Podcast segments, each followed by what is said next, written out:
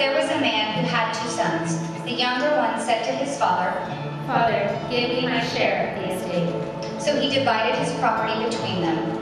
Not long after that, the younger son got together all that he had, set off for a distant country, and there squandered his wealth in wild living. After he spent everything, there was a severe famine in that whole country, and he began to be in need. So, when, so he went and hired himself out to a citizen of that country, who sent him to his fields to feed pigs. He longed to fill his stomach with the pods that the pigs were eating, but no one gave him anything. When he came to his senses, he said, How many of my father's hired servants have food to spare, and here I am starving to death? I will set out and go back to my father and say to him, Father, I have sinned against heaven and against you. I am no longer worthy to be called your son. Make me like one of your hired servants. So he got up and went to his father. But while he was still a long way off, his father saw him and was filled with compassion for him. So he ran to his son, threw his arms around him, and kissed him. The son said to him, Father, I have sinned against heaven and against you. I am no longer worthy to be called your son. But the father said to his servants, Quick, bring me the best robe and put it on. Put a ring on his finger, sandals on his feet. Bring the fattened calf and kill it. Let's have a feast and celebrate, for this son of mine is dead and is alive again. He was lost and is found. So they began to celebrate. Meanwhile, the older son was in the field. When he came near the house, he heard the music and dancing. So he called one of his servants and asked him what was going on. Your brother has come, he replied, and your father has killed the fattened calf because he has him back safe and sound. The older brother became angry and refused to go in. So his father went out and pleaded with him. But he answered his father, Look, all these years I've enslaved you and never disobeyed. Yet you never gave me even a young goat so I could celebrate with my friends. But when this son of yours was has squandered your property with prostitutes comes home, you kill the fattened calf. My son, the father said, you are always with me, and everything I have is yours. And we had to celebrate and be glad, because this brother of yours was dead and is alive again. He was lost and is found. May God bless the reading of his word. Amen. Welcome to Prodigal Church. We're I remember sitting in my living room with nine other people dreaming of the church that we believe God was calling us to start. Um, I remember us trying to figure out what we're going to call it. And we got the name Prodigal Church from Luke chapter 15, the story that was just read. Charles Dickens once wrote about this parable The prodigal son is the finest short story ever written. I must agree. It's the longest of Jesus' parables. Shakespeare wrote plays based upon it, Rembrandt painted it, and we've all learned it in Sunday school. And still, it has this impact on our souls when we hear it, when we feel it. Uh, and the story is more appropriately called the parable of the loving father because the story is not really about the prodigal son. Jesus' first sentence actually tells us, says this Jesus continued, There was a man who had two sons. It is, a, it is a story about two sons and a father, not just the one son who left home. There were two sons. Both were separated from their father, one because of rebellious living, and one because of religious living. One separated because of bad deeds, and the other separated because of his good deeds. One for breaking the rules, the other for keeping all the rules. One because he was unrighteous, and the other because he was self righteous. So, my question for you is are you naughty or are you snotty? okay? We both, we veer one or the other, okay? Are you naughty or are you snotty? Did you know that being good and upright and moral and in close proximity to the family, you can still be more lonely and distant than someone in a pig pen in a foreign land? I used to think this story was about a good son and a bad son. It is not. It is about two bad sons, two desires. You have Vegas spring break on one side, and you have the Department of Moral Behavior and Responsibility on the other. And both miss the point. Both are deceptions. I have a twin brother. He went away two hours away for college, and he came back one, on one visit, and we were hanging out, and he goes, Hey, John, I will give you $40 if you let me crack three eggs on your head. And I go, Dude, I'm a, I'm a college student right now, so yeah, of course. You can break three eggs on my head, give me 40 bucks. And so, first one, right there, just dunks it right on my head. And I was like, it's not too bad. And the second one, he kind of winds up, right, and does like this Air Jordan, kind of right on my head, splash, goes all over the place. He starts walking away. And I go, hey, you got, you got one more egg? And he goes, no, no, no. I said I'd give you 40 bucks if I cracked three eggs. I only cracked two. Have a nice day.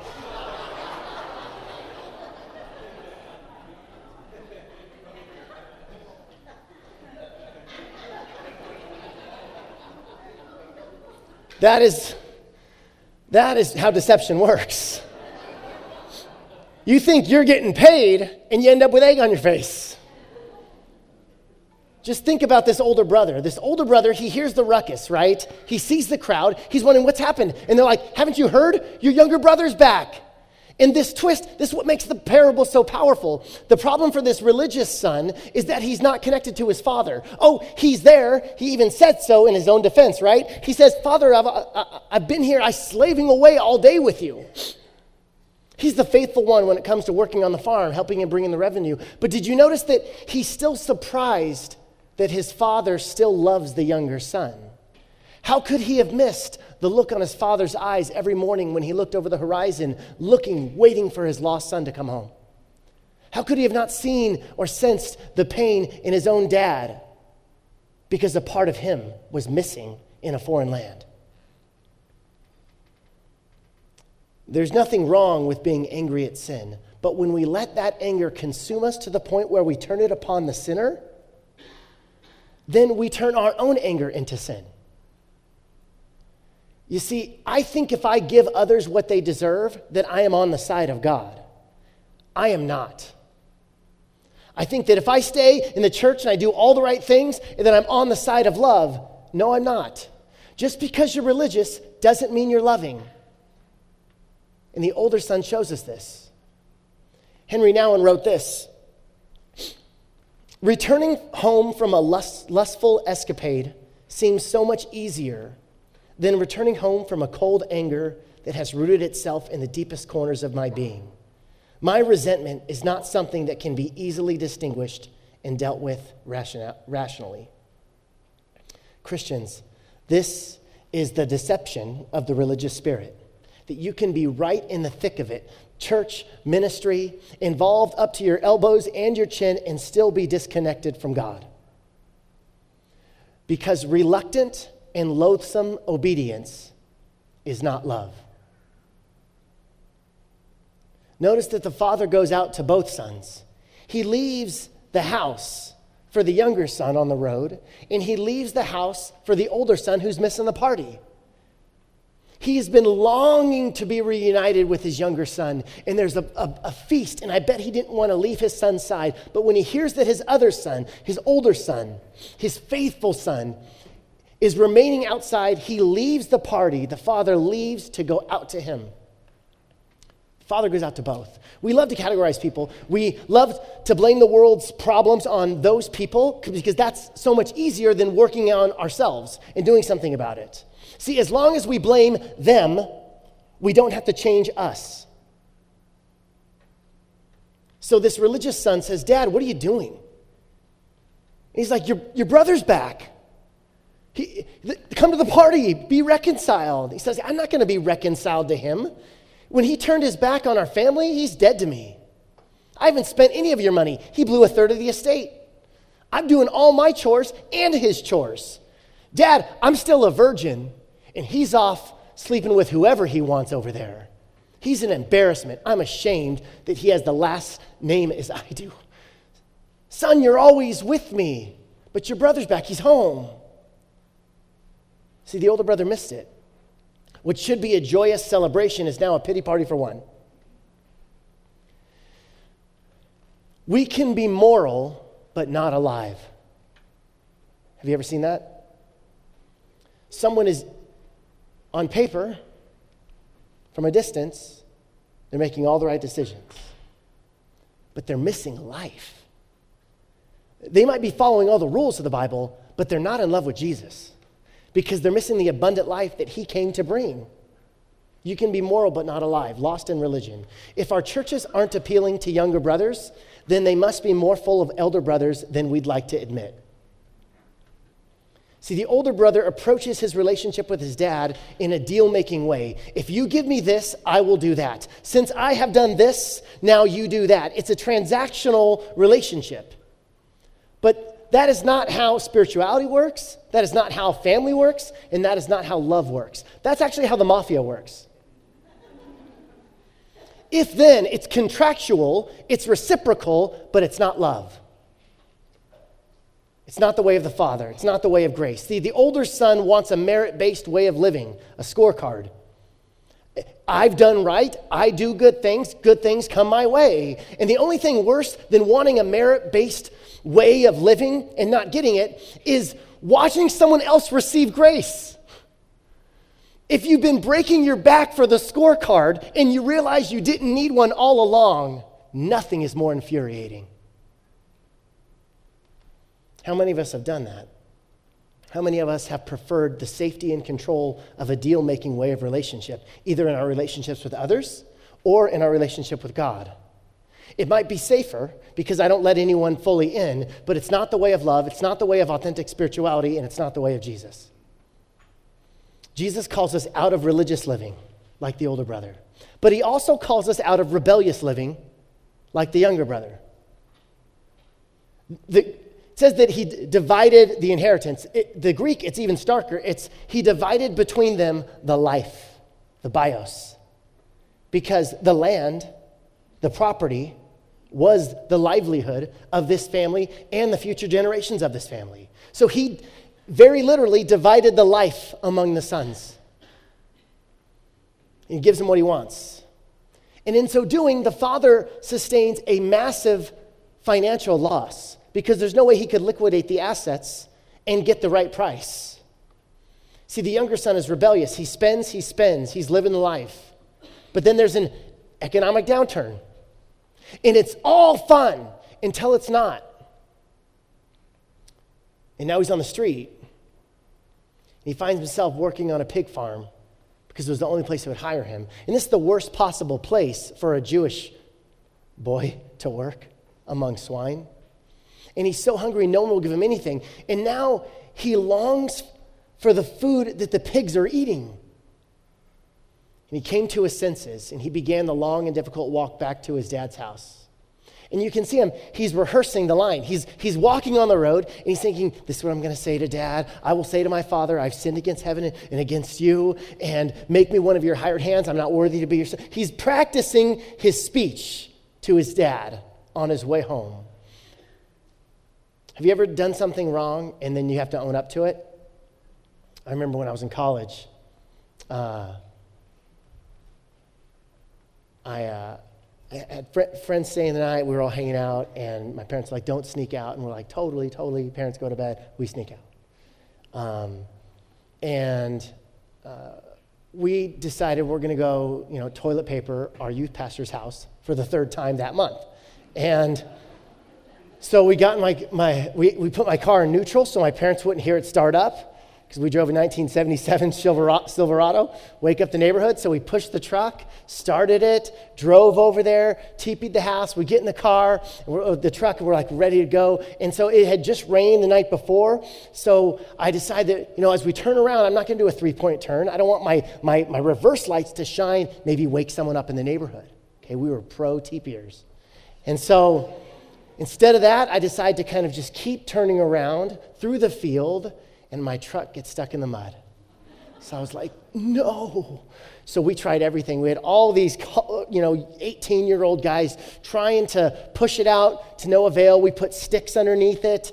It doesn't work. We end up taking squares of toilet paper from the trees, laying out before. Nothing works.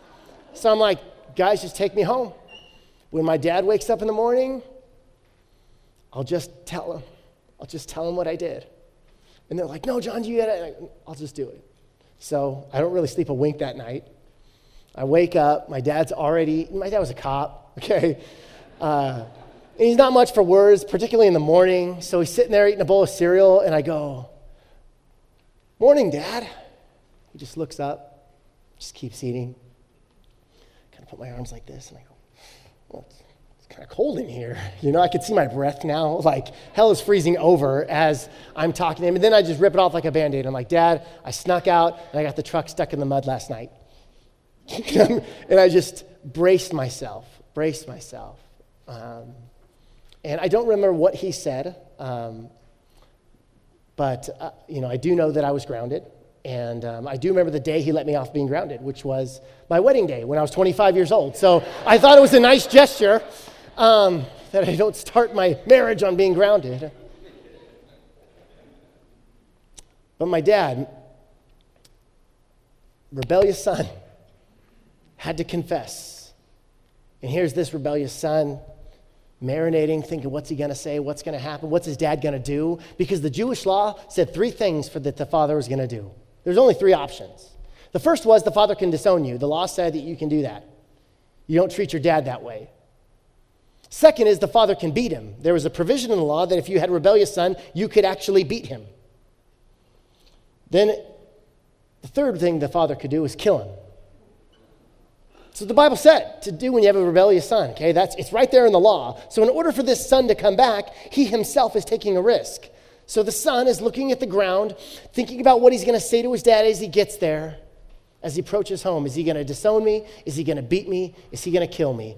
And this is what the Bible says. But while he was still a long way off, his father saw him and was filled with compassion for him, and he ran to his son, threw his arms around him, and kissed him.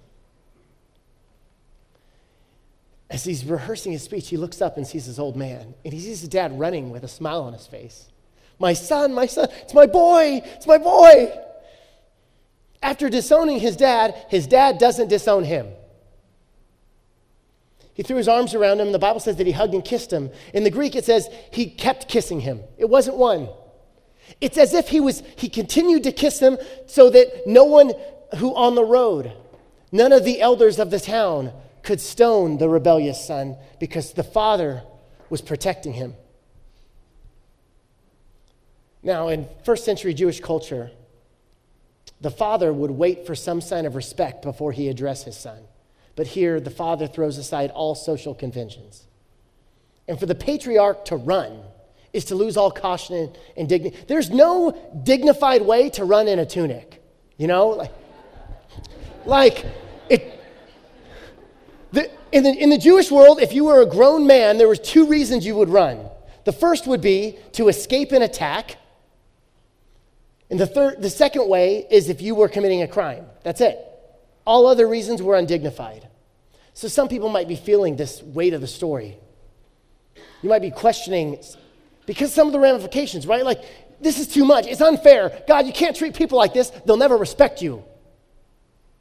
You do something like this, and people are just going to sin all the time. God, we can't have that. We need clear lines, clear punishments when lines are crossed. And God's like, nope, I'm the dude in the bathrobe wearing underwear and slippers running down to meet my son. And the paparazzi can take all the pictures they want. I don't care because my son was lost and now he's found. It is a scandalous amount of love and grace given to this undeserving son. And this is how God feels about you. Even now, some of you might be feeling a stirring inside. That's the Holy Spirit of God saying it's time for you to come home.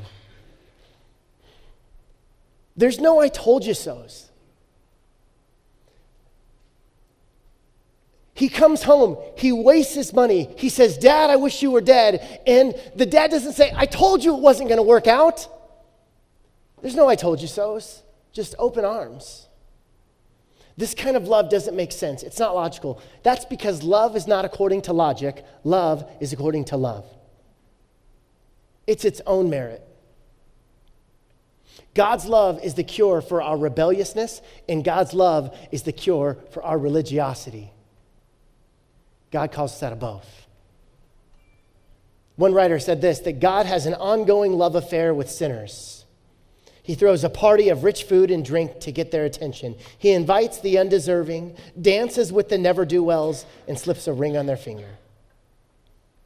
Sometimes the most profound truths come in unexpected ways. And for me, it came in the form of this children's book, Runaway Bunny. Uh, it was written maybe 60, 70 years ago by Margaret Wise Brown. And I- just want to read a few pages. It says this Once there was a little bunny who wanted to run away. So he said to his mother, I'm running away. If you run away, said his mother, I will run after you, for you are my little bunny. If you run after me, said the little bunny, I will become a fish in a trout stream, and I will swim away from you. If you become a fish in a trout stream, said his mother, I will become a fisherman to catch you. And on and on. The bunny says, Well, then I'll become all kinds of things. I'll become a rock, I'll become a mountain climber, I'll become a gardener, I'll become a bird. And then at the near at the end of the book, little bunny's still trying to run away from mom. He says, I will become a little boy and run into a house. And she says, If you become a little boy and run into a house, said the mother bunny, I will become your mother and catch you in my arms and hug you. Shucks, said the bunny. I might just as well stay where I am and be your little bunny. And so he did. Have a carrot, said the mother bunny. God's relentless pursuit of his children is like that mother. Now, the, the author, at the end of the book, goes on to share how she used to read this book to her, her two sons. And one of her sons loved it. He was excited that the mother bunny would do whatever it took, and this son would often ask his mom to read it over again and again. She had a second son, and he didn't like the book. He was really frustrated by it. He would say, Mom, why would the mother bunny not let the little bunny do what he wanted to do? And he would cheer on the little bunny as he would try and get away. Go, little bunny, run, swim. He would invent new scenarios in which the little bunny was actually able to escape the mother. So as she is reading this book to him, he'd be cheering on the little bunny to get away from her. She goes on to share that as her boys got older, she began to recognize that for love to blossom, she needed to give her boys a certain amount of space. And she ends with saying this I'm as close to my sons now as many of my friends are with their daughters. Other friends with sons report the same thing. I tell you this so that the parents of teenagers would not lose hope when their little bunnies leave the nest and wander into the dangerous world. If you find yourself holding tight to your children long past the time of appropriateness or helpfulness, perhaps it would help you if you took down an old copy of Runaway Bunny and sit down on the couch next to your stunned son or daughter and read the book aloud. Only this time, change the words. Read it like this Once there was a little bunny that wanted to run away, so he said to his mother, I am running away. If you run away, said his mother, I will let go, for you are grown now. I trust you to find your way in the world. Run away, bunny. Run away. There is something true about that. That love of God pursues us, but yet love at its core is not coercive. There is something about love that permits space, that permits decision, that permits choice. And some of us have ran away before we were ready. And Jesus stands with open arms. And he's calling us out of religious living, and he's calling us out of rebellious living, and he's inviting everyone to the party. That's the kind of church we're called to be. That's the kind of people we're called to be. I want to invite Noe and the band to come up. We'll close with a declaration of the lordship of Jesus in our lives and in this church and in this city and in our world. I don't know where you're at in this story. Some of you have been the rebellious son. And you're like, the father, those rules, those are outdated. They're, some of the Bible's barbaric. It's, it's an outdated book. And you've been making your own decisions. Others of us have stayed at home. And we've been moral, but we certainly haven't been alive. And we resent the younger brothers. And Jesus shows up on the scene, invites us to love everyone, to love God, and to love people, and to be a prodigal church, calling people out of rebellious living and calling them out of religious living. Let's pray. God, thank you so much for your heart for us. That while we were still far away, you pursue us. God, we ask that in Jesus' name that, that you remove the callousness of religiosity from our hearts so that we can feel again. And God, for those of us who have ran away, God, I pray that, that your love brings us back, that there's no better place to be than in the arms of our Father. And so, God, we love you. We declare your lordship in this place over our lives, in this church. In Jesus' name, amen. Would you stand as we sing All Hail King Jesus?